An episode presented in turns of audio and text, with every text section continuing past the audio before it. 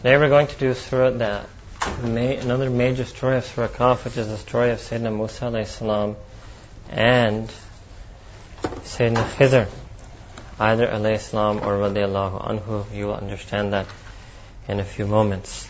Alright? Ideally we would want you to follow along, but नहीं लग okay Shall if we can I'll read it out to you and then at some point maybe inshallah we'll be able to get this to work and you can follow along.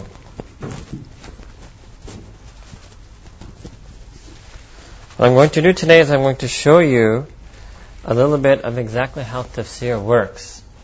And what you're going to see today is two things. One is what we call tafsir bil hadith. You're going to see the hadith that are used to comment on a surah and I'm going to be more specific uh, in showing them to you and demonstrating them to you. It's off? Yeah.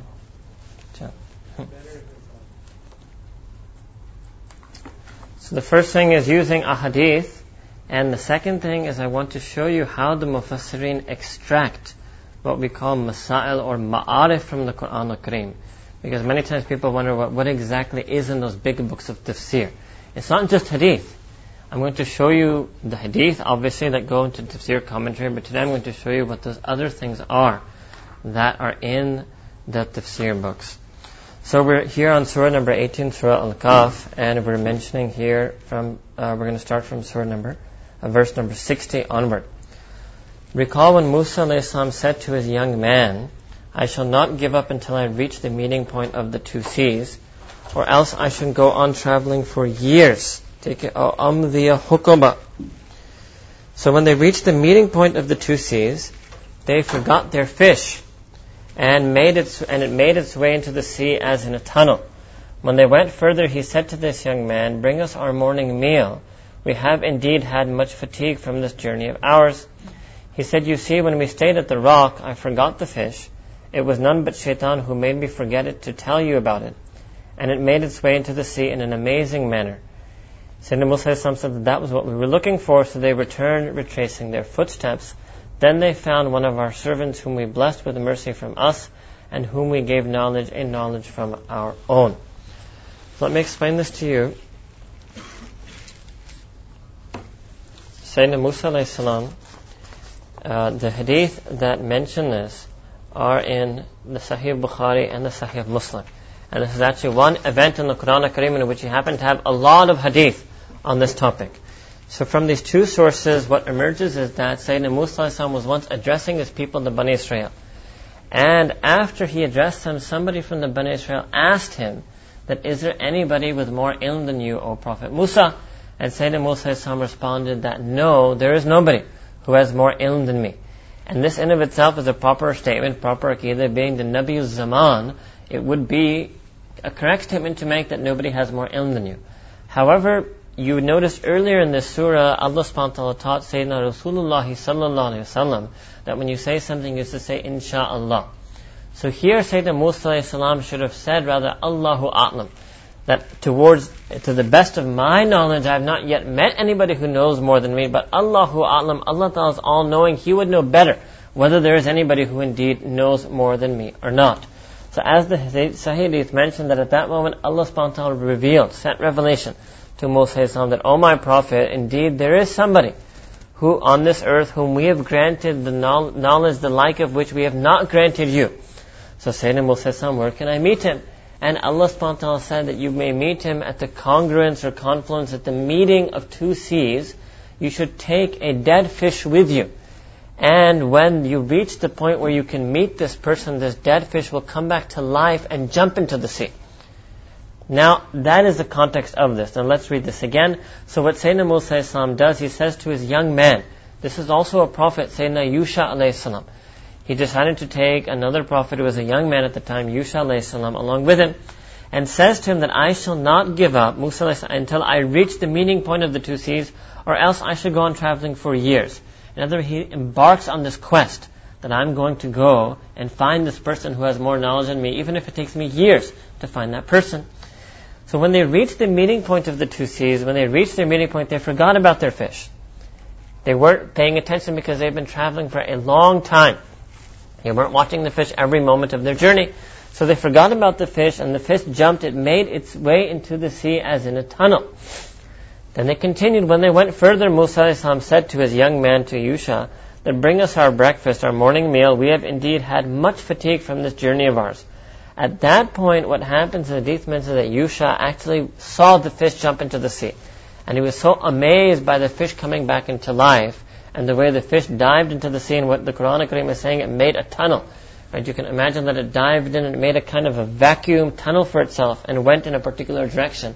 That he was so bewildered that he lost his senses and totally forgot the next morning to tell Musa Islam what he had seen.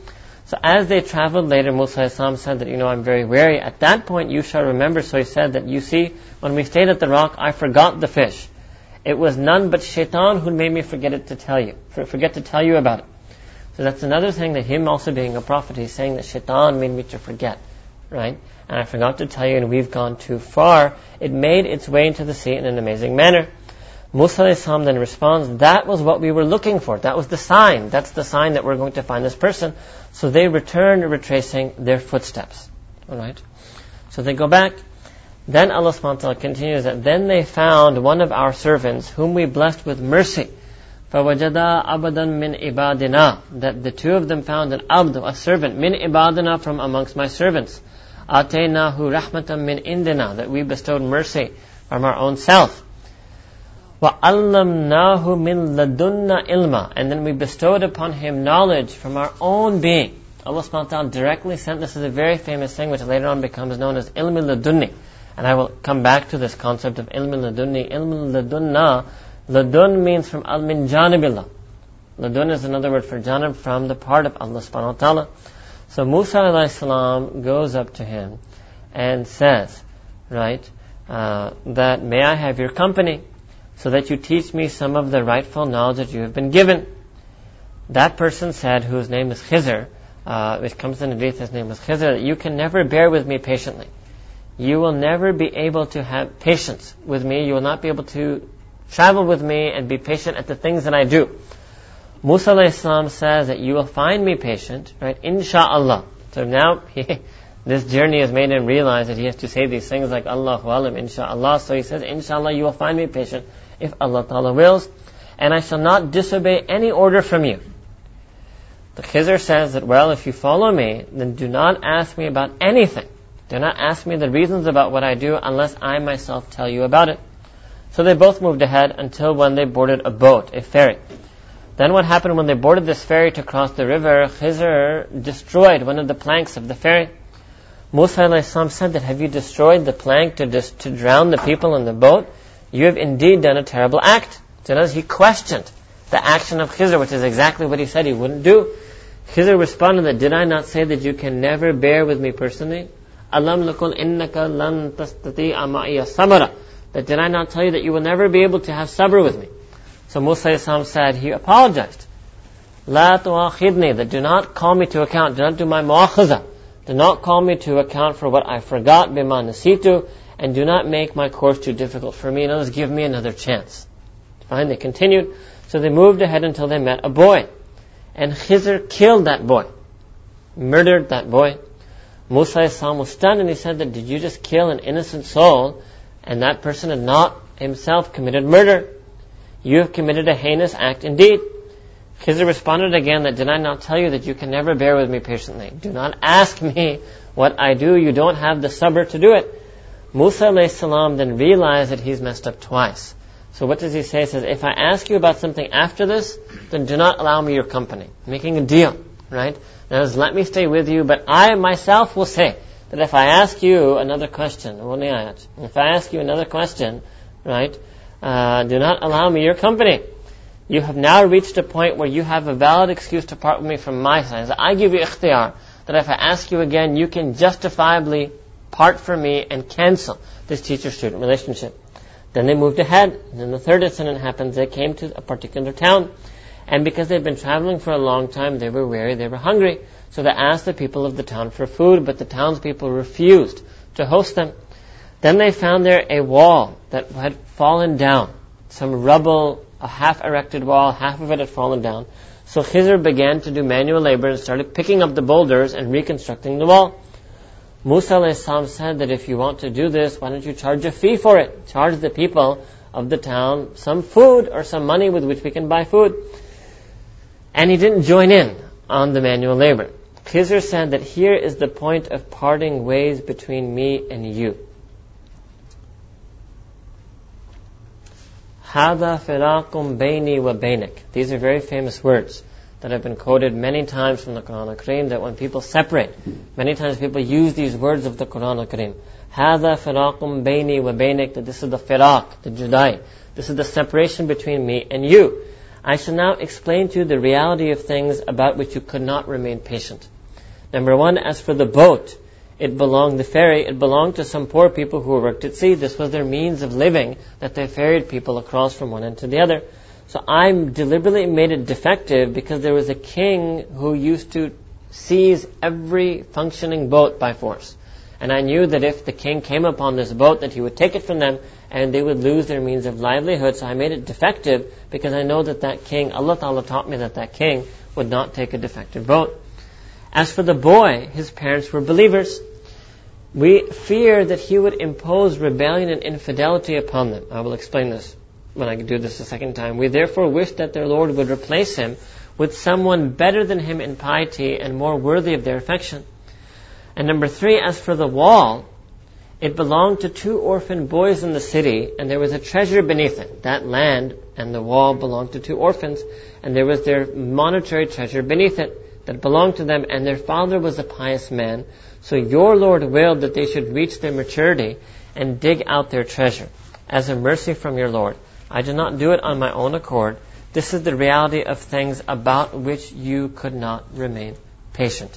So you have to have the story in front of you as I go through this tafsir. So number one, Sayyidina Musa says to his people that there is nobody who is more knowledgeable than me. Allah subhanahu reveals to him that yes, there is a servant of mine who has knowledge that I have given him that you don't have. He sets out to meet him. When he meets him, he engages in this pact that I will be silent, I will have sabr.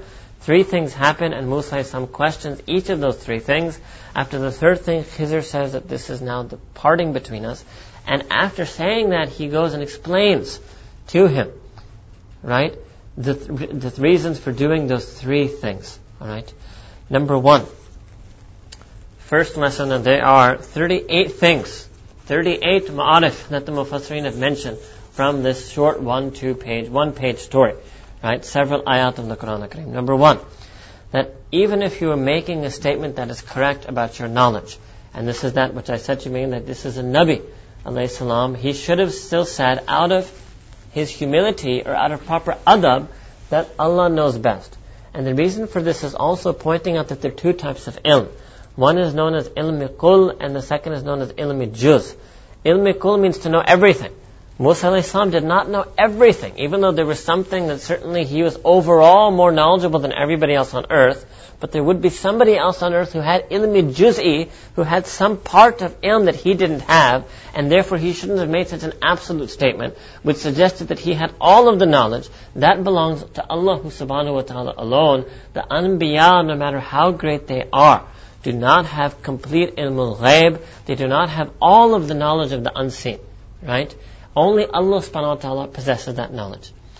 The second lesson here is that it's better not to travel alone. When Musa salam got this revelation and he made a firm intention to travel, he chose to take a traveling companion with him, and that companion was his khadim on the journey. So to take khidmat from somebody is permissible in the deen, in this case, say Sayyidina Musa Islam's khadim was Sayyidina Yusha, the most famous khadim. Rasulullah had a whole jamaat of khuddam, but his most famous khadim is Sayyidina Anas radiallahu ta'ala anhu, is this very famous sahaba, also a young man who spent his life in the khidmat or servicing, serving the Prophet sallallahu alaihi wasallam. The third thing is Imam Bukhari has mentioned the hadith on the story of Sayyidina Khizr in his Bab al-Tafsir, in a section of Tafsir, and he's mentioned the same hadith in the beginning of his Sahih, which is the Bab of seeking ilm. And the purpose of that is he's trying to show that this story in the Quran al-Kareem teaches us many adab of seeking ilm. Number one adab in that is that a student should go themselves to the teacher. And if you want to get ilm, it is the job of the student to go and travel to the teacher. And this is the way it was done in the olden days. And Imam Bukhari in that same section narrates uh, Amal of a Sahaba, Sayyidina Jabir ibn Abdullah, radiallahu anhu, that he traveled one month's journey just to learn one hadith from uh, Ibn Unais, who was another Sahaba. And so in that, in his hadith, he is joining, right, different themes from this, these verses in the Quran al from other hadith of the Prophet sallallahu. So to travel for the sake of ilm, right, is something that is a worthwhile thing to do. Number four, that age does not matter. Right? In seeking ilm, Sayyidina Musa age or maqam does not in any way preclude a person from seeking ilm, despite being an old person above the age of 40. Despite being the Nabi of the Zaman, Sayyidina Musa still had a deep desire to acquire ilm. So this thirst for knowledge, right, is a lesson that the Quran Kareem has given us. And in that same section in Bukhari, Imam Bukhari mentions a hadith in which the Prophet describes the oldest Sahaba, old Sahaba, older Sahaba Kiram, seeking ilm, seeking the knowledge of the deen. Number five is that there's no shame in learning from somebody who is lower than you in status. Now I'm going to do this a bit later. There are two positions on Khizr. One is that he was a Nabi, and the other that he was a Wali. If he was a Wali, then obviously Sayyidina Musa is of them. But he did not have any haya in taking ilm from somebody who was lower in maqam than him. If Khizr was a Nabi, even then Sayyidina Musa was the Nabi of the age, because he got the wahi of the time and therefore he had the ummah. Khizr does not have any scripture, does not have a kitab, does not have an ummah, does not have people who are following it. Which is part of the reason why people are different views as to whether he was a Nabi or a Wali. Another famous example of this, and I've given some of your classes, is the famous Tabi, Sayyidina Hassan al-Basri, anhu, that the Sahaba of Basra used to take fatwa from him, even though he was a Tabi, and the Sahaba is of. And this also proves that fatwa or fiqh or ilm is taken from a person who possesses ilm. And even if you're a Sahaba and the Tabi possesses ilm, you will take that ilm from that Tabi. So the non-alim Sahaba used to take ilm and legal rulings from the alim Tabi so you can imagine what the non-alim of us should be doing and where we should be taking our knowledge from. Number six is that students should not be lazy, but students have to make mujahida to acquire ilm. Right? Because Sayyidina Musa said that I will travel many years. I will travel as many years as it takes to get there. And this Arabic word hukub, there are different positions on this. Sayyidina Abu Hurairah says hukub means 80 years. Sayyidina Ibn Abbas says hukub means a long period of time without it being specified. But either way, it's clear that this Arabic word denotes that they traveled for a long period of time. Number seven, in the Sahih of Muslim now, there's a hadith in which the Prophet mentions that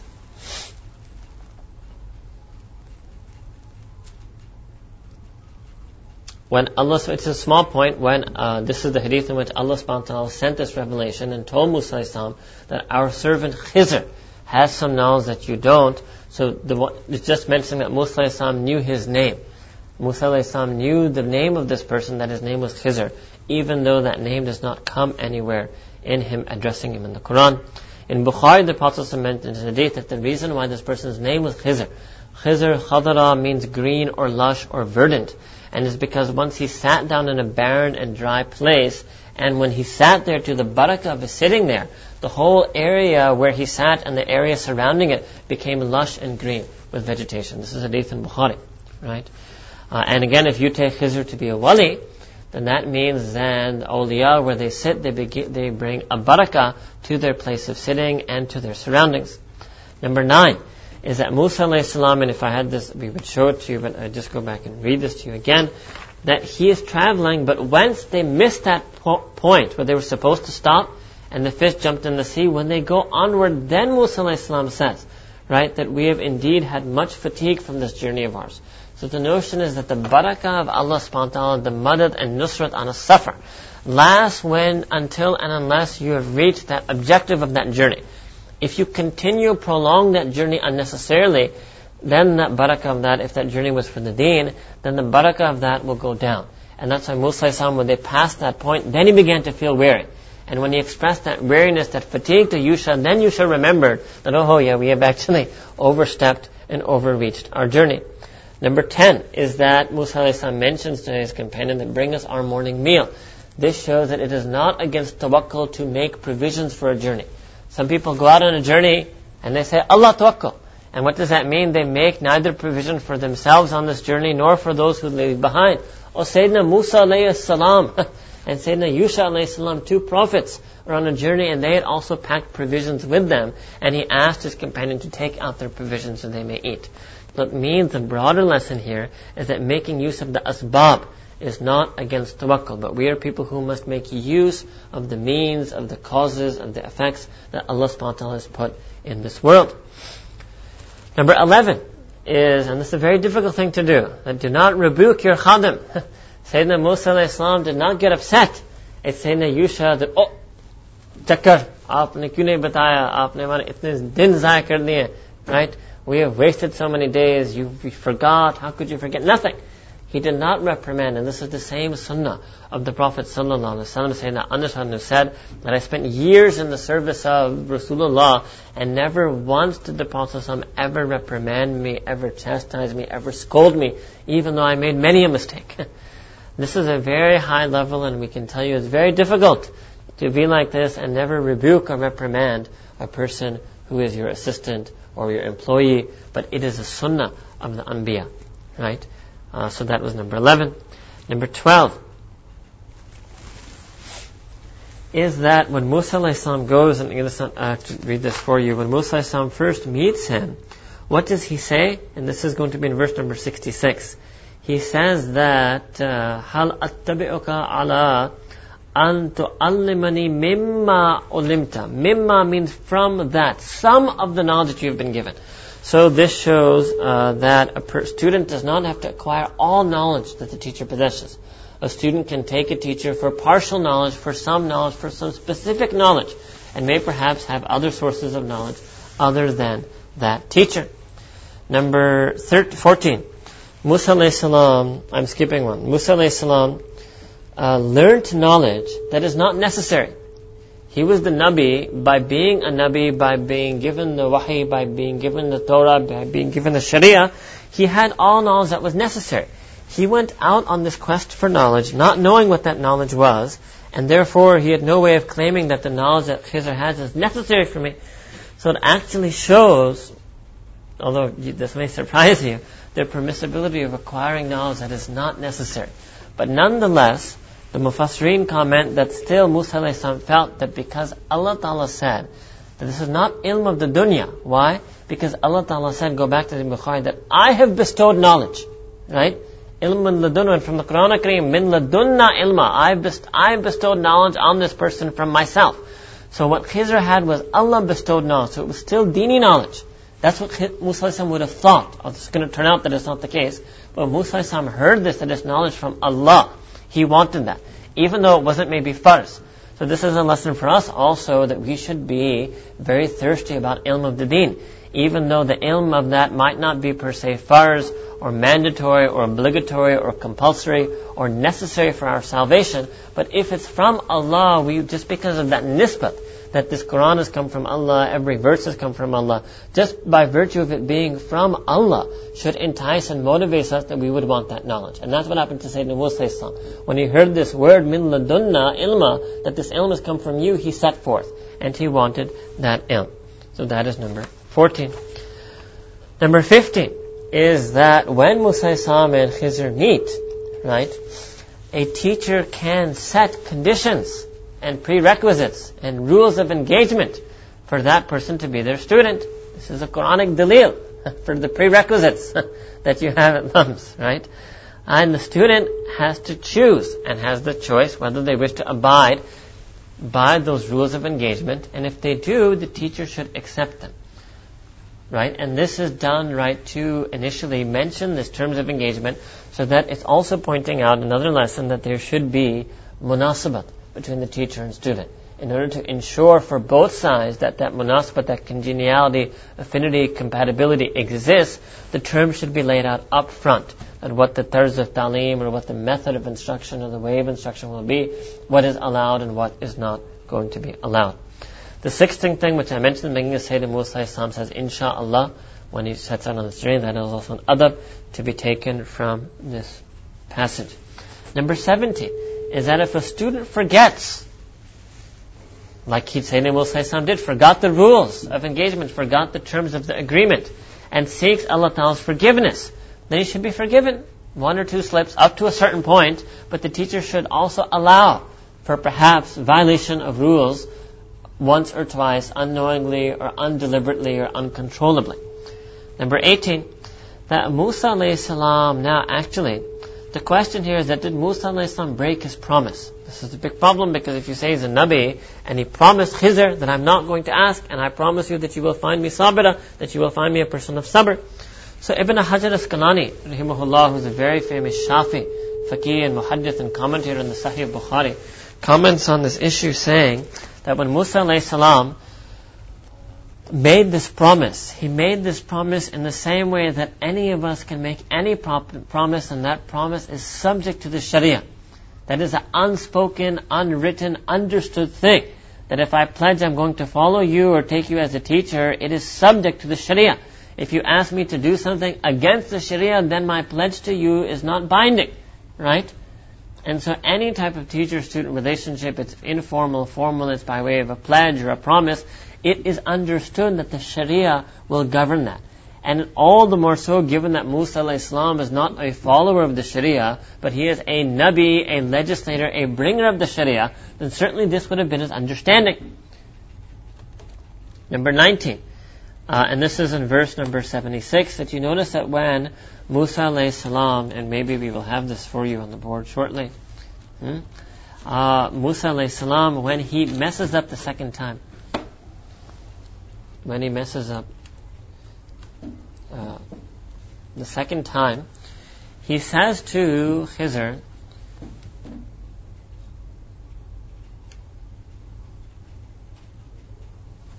that uh, if I ask you about something after this, right? Uh,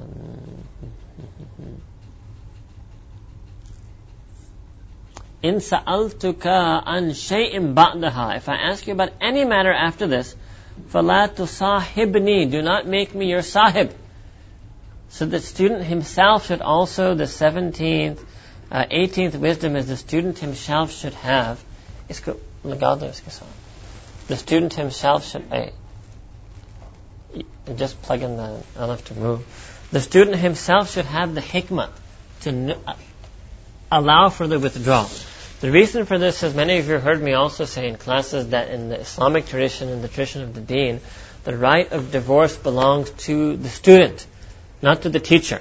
But if the student realizes himself that he is not able to fulfill the terms of engagement, is violating those terms of engagement, rather than put the teacher in that state, awkward state where the teacher may feel that he has to uh, bring about that divorce, the student himself should give the ikhtiyar to the teacher. And that's what Sayyidina uh, Musa Islam is doing. فَلَا تُصَاحِبْنِي كَدْ بَلَغْتَ مِنْ لَدُنِّي udra. If after this you get any excuse, any question from me, do not take me as a sahib. Uh, take it. So the student himself should give that way out, right? And this in general means the student should be honest about their own progress in ilm. They should monitor their own progress and be honest about that so that they do not put the teacher in that position that uh, the teacher is forced in, in this awkward position to uh, interrupt the student's studies. Number 20, that when there is firaq of any kind, when there, when two people part ways, alright, challenge you You can see it a bit at the qala that this is the firaq, the separation between you and me. So, what's going to happen here is if you look after that,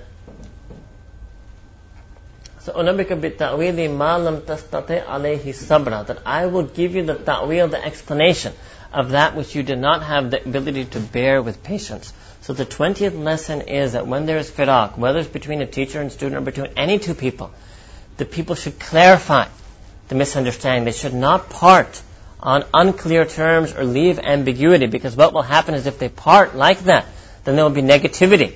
That negativity can lead to backbiting. If uh, Khizr did not explain to Musa then he would have thought badly of Khizr's whole life.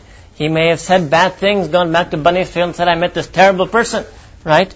And so Khizr, uh, whenever you part, you should always part in such a way that you part on good terms, that you clarify any misunderstandings, and you make sure there are no misgivings. So this is one of the biggest lessons of this surah, of, of this passage in this surah, of the story of the Quran al-Kareem, is that when we part, we should part amicably. Number 21, that even though a person's conscience is clear, still related to this, that even though a person's own conscience is clear, so Khizr knew that I'm getting this ilm from Allah, as you're about to see, he's going to say. So you would think Khizr could have said, there's no need for me to tell this person. I know I'm correct because I'm simply doing what Allah has commanded me to do. But even then, your own conscience is clear. Sometimes you still have to tell others to clarify the matter for them so they don't get the wrong impression. So again, some misperceptions are not created because then when misperceptions are created, then lots of fitna can occur. So Khizr is doing something which he doesn't have to do. All right. Number uh, the twenty second lesson is that is from uh, the verse seventy seven, and that is that they asked him for food. Okay. So that is that is permissible when you're traveling. This won't be considered begging. It's permissible when you're traveling to go to a place, and if you have some feeling or hope that the people there may be willing to be hospitable, it's permissible to ask them, and specifically here to ask the unbelievers for food. Obviously, it would be necessary that that food would have to be halal for you to eat according to our Sharia. The next thing also mentioned over here is in the bottom, when Musa ends and says you could have charged, okay, they put here a fee for it, right? Uh, ajra. You could have taken an ajr, which here means a wage for it. This also shows that it is permissible to ask for remuneration or monetary compensation for doing khidmat. Right? So if you're going to do the khidmat of this town's people by reconstructing their wall, you can ask for khidmat from them. 24th lesson is that, and this is from uh, a hadith in Sahih Muslim, and the Prophet said that if people are mistreating you, or people are not being helpful to you, to still have kindness toward them is a virtuous trait, yani like Khizr. So the people were inhospitable, they didn't grant you food, but nonetheless you still were willing to be kind to them and raise their wall. So this is futuwa. In Arabic, this is a type of moral chivalry or a more noble type of morality. That even if somebody does not treat you well, you are willing to be able to treat them well. Then the 25th lesson, right? is that, and this is also mentioned in this in hadith from Sahih Muslim, is that what was really disturbing Sayyidina Musa was not this last thing. The second thing was still on his mind, which is why did Khizr kill that young boy? And after that, there was just, he just couldn't really take it, and he was just bursting. This was the last straw. But what was really disturbing was why did that happen? And that's completely understandable. Being a Nabi, a person of the Sharia, a bringer of the Sharia, to witness murder which is one of the most great offenses, right, that would certainly offend Sayyidina Musa's sensibilities. The question is, right, uh, that on what basis did Khizr do this? So that's about to come.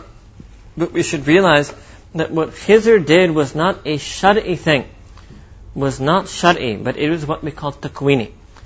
There are these two things in Arabic, umuri shar'i and umuri takwin. Umuri Shar'i means that those matters, affairs that are legislated, mandated, regulated, and guided to by the Sharia. And Amir Taqween are these things that was happening to Khizr that Allah subhanahu directly telling him to do something. And those Taqweeni umur lie outside the Sharia. And I'm going to come back to that. There's a misconception that somehow this realm may perhaps still exist. Right? Why did this happen? Right? This happened because, as Sayyidina Musa mentions uh, over here, uh, sorry, uh, Sayyidina Khizr mentions the reason for that. So if we jump here up to page. As for the boy, his parents were believers, we apprehended that he would impose rebellion and infidelity upon them.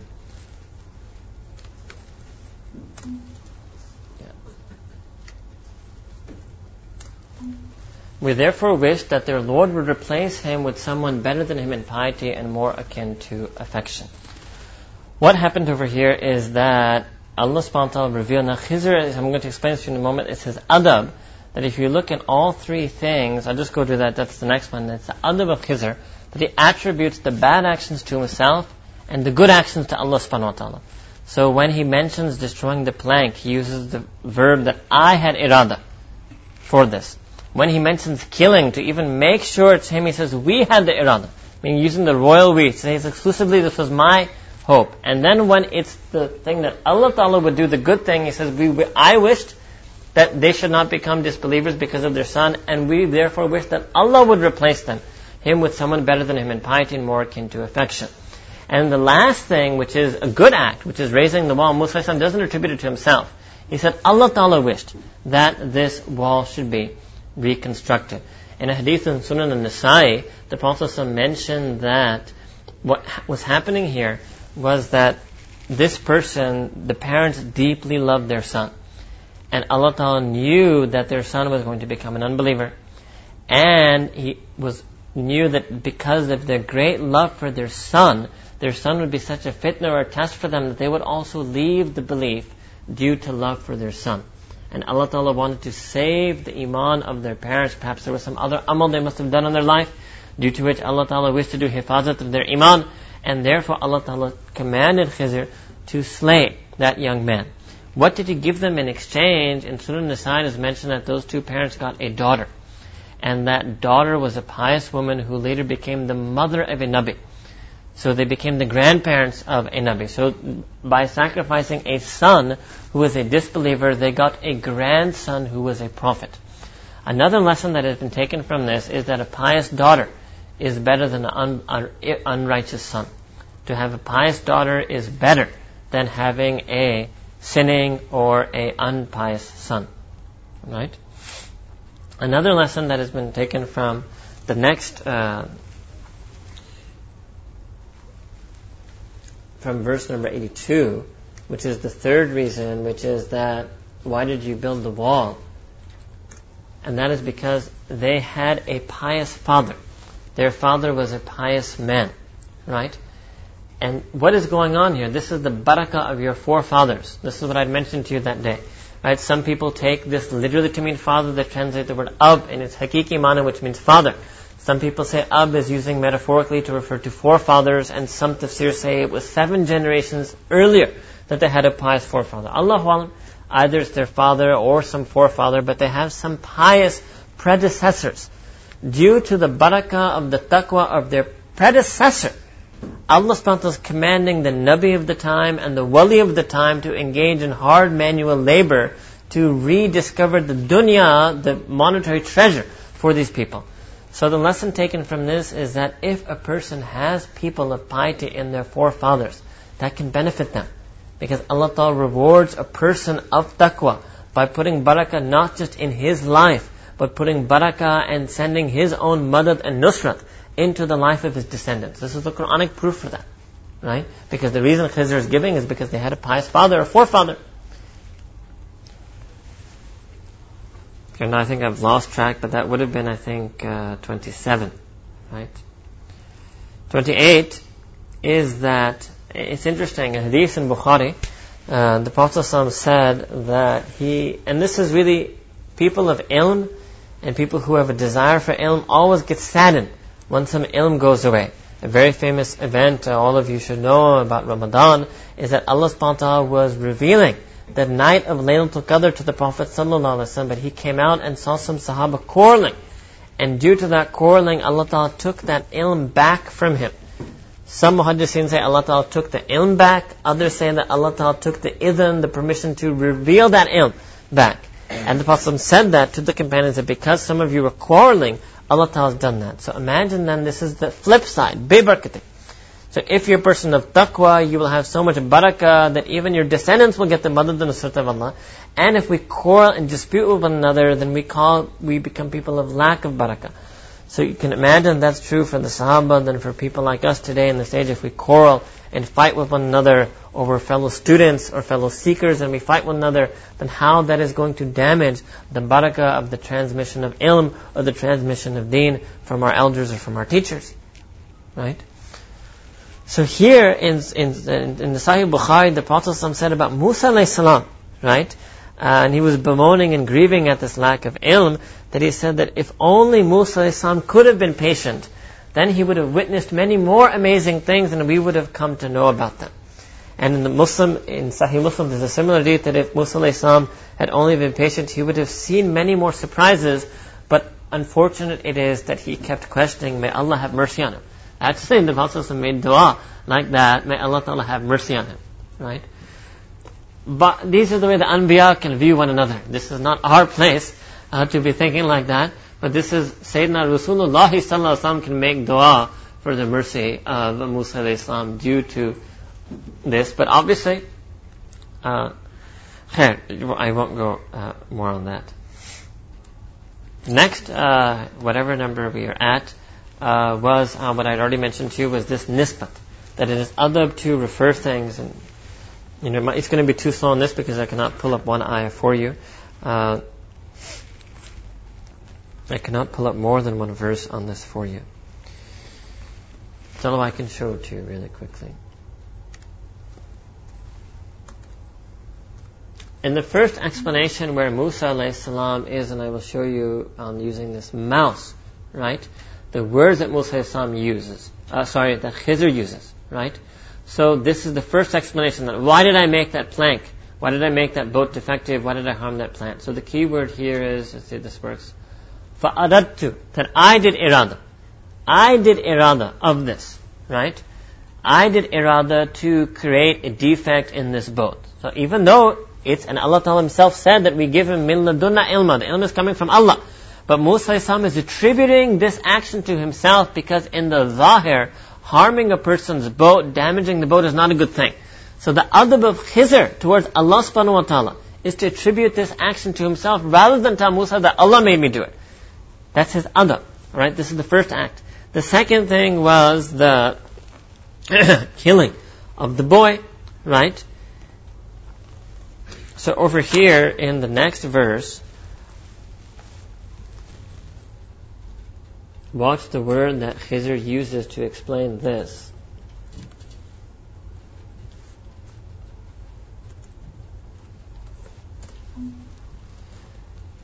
فَأَرَدْنَا Therefore we wished, we wished, right? This act of killing, he's saying it's more strong. This is like what in English you call the royal we. He's trying to make it entirely mansub to him. That it was completely our, yani his desire to kill that person. He does not want to attribute that to Allah subhanahu wa ta'ala. Whereas if you look at the third thing, which is the erecting of the wall for the sake of the treasure, right?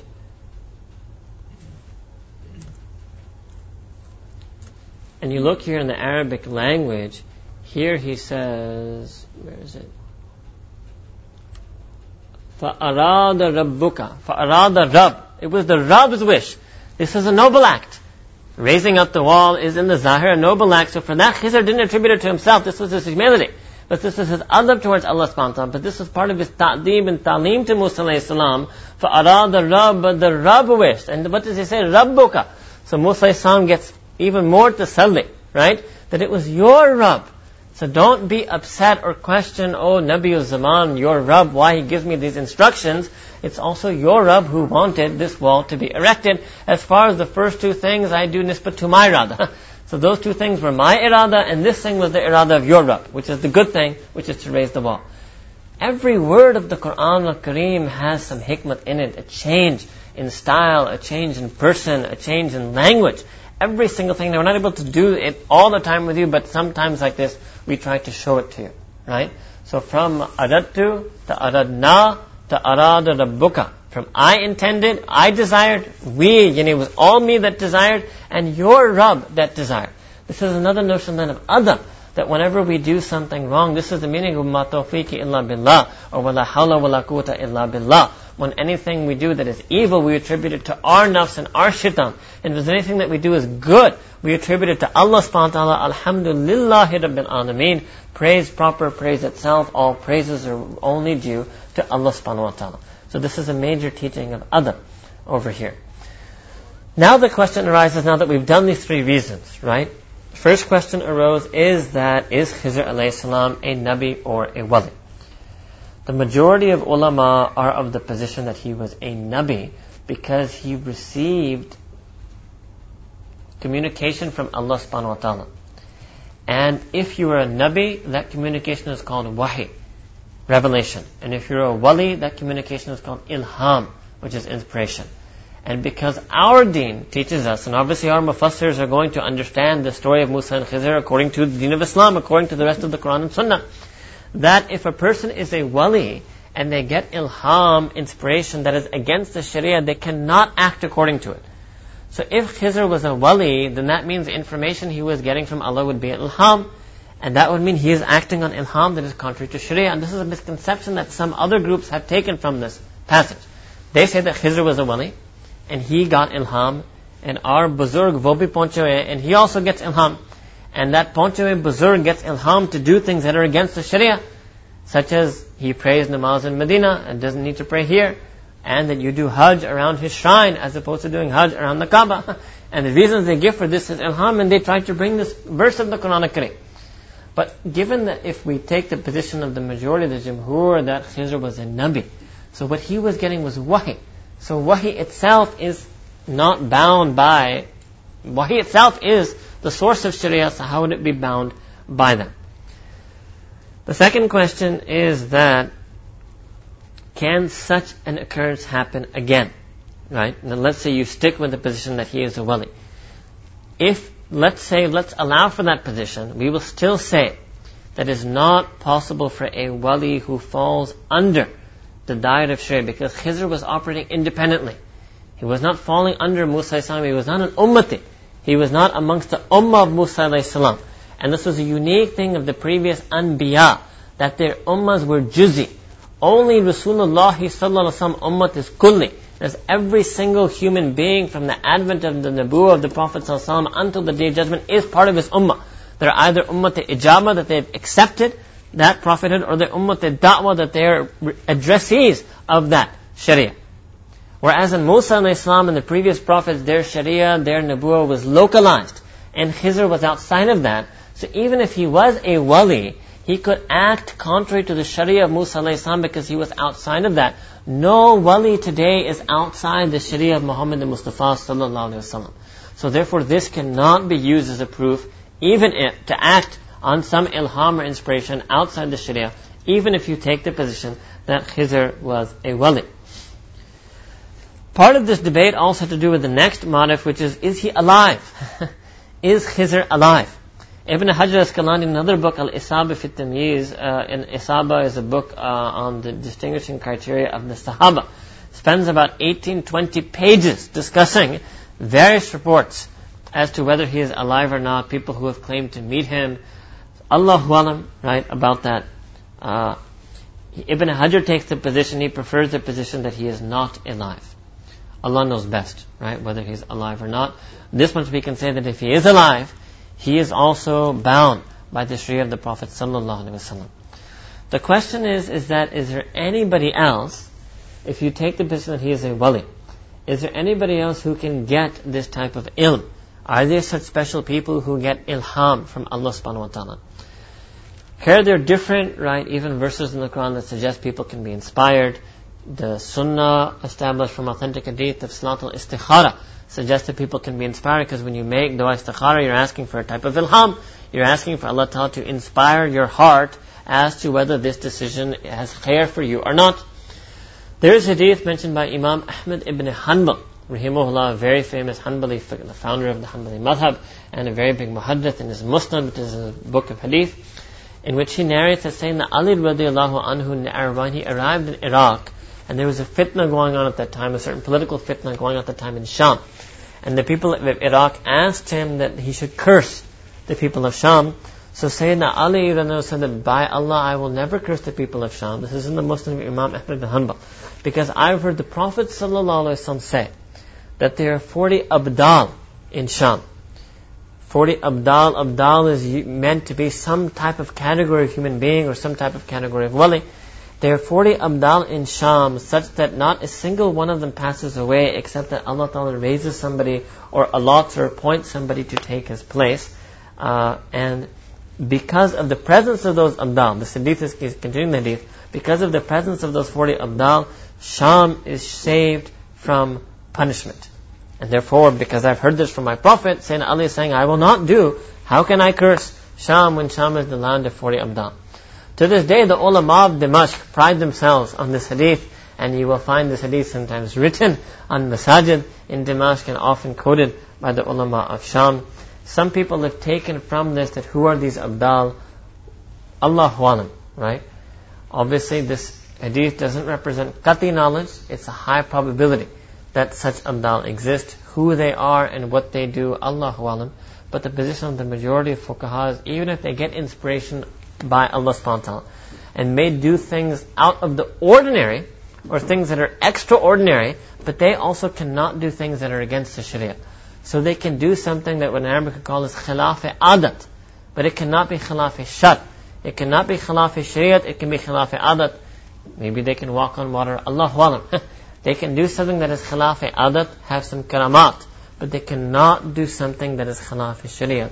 Because everyone, wali, abdal, average person, elect, doesn't matter, siddiqeen, sadiqeen, salihin, muttaqeen, awliya, everybody is bound by the sharia and there is no exception to that.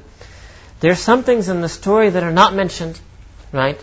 Uh, and that is something that I would just start with you. There's no answer to these questions, but it shows you that Allah subhanahu wa ta'ala does not tell us the complete details of the story. Number one is that how did Musa salam, being a serving Nabi, manage to take such a vacation from his ummah and take a vacation from doing Nabuwa and go off on this quest with one person? Allahu alam, right? Allahu alam. Then secondly, there's no mention of Yusha. After they meet Khizr, did Yusha tag along or was his function only up to that point? And after that it was just Sayyidina Musa and Sayyidina Khizr?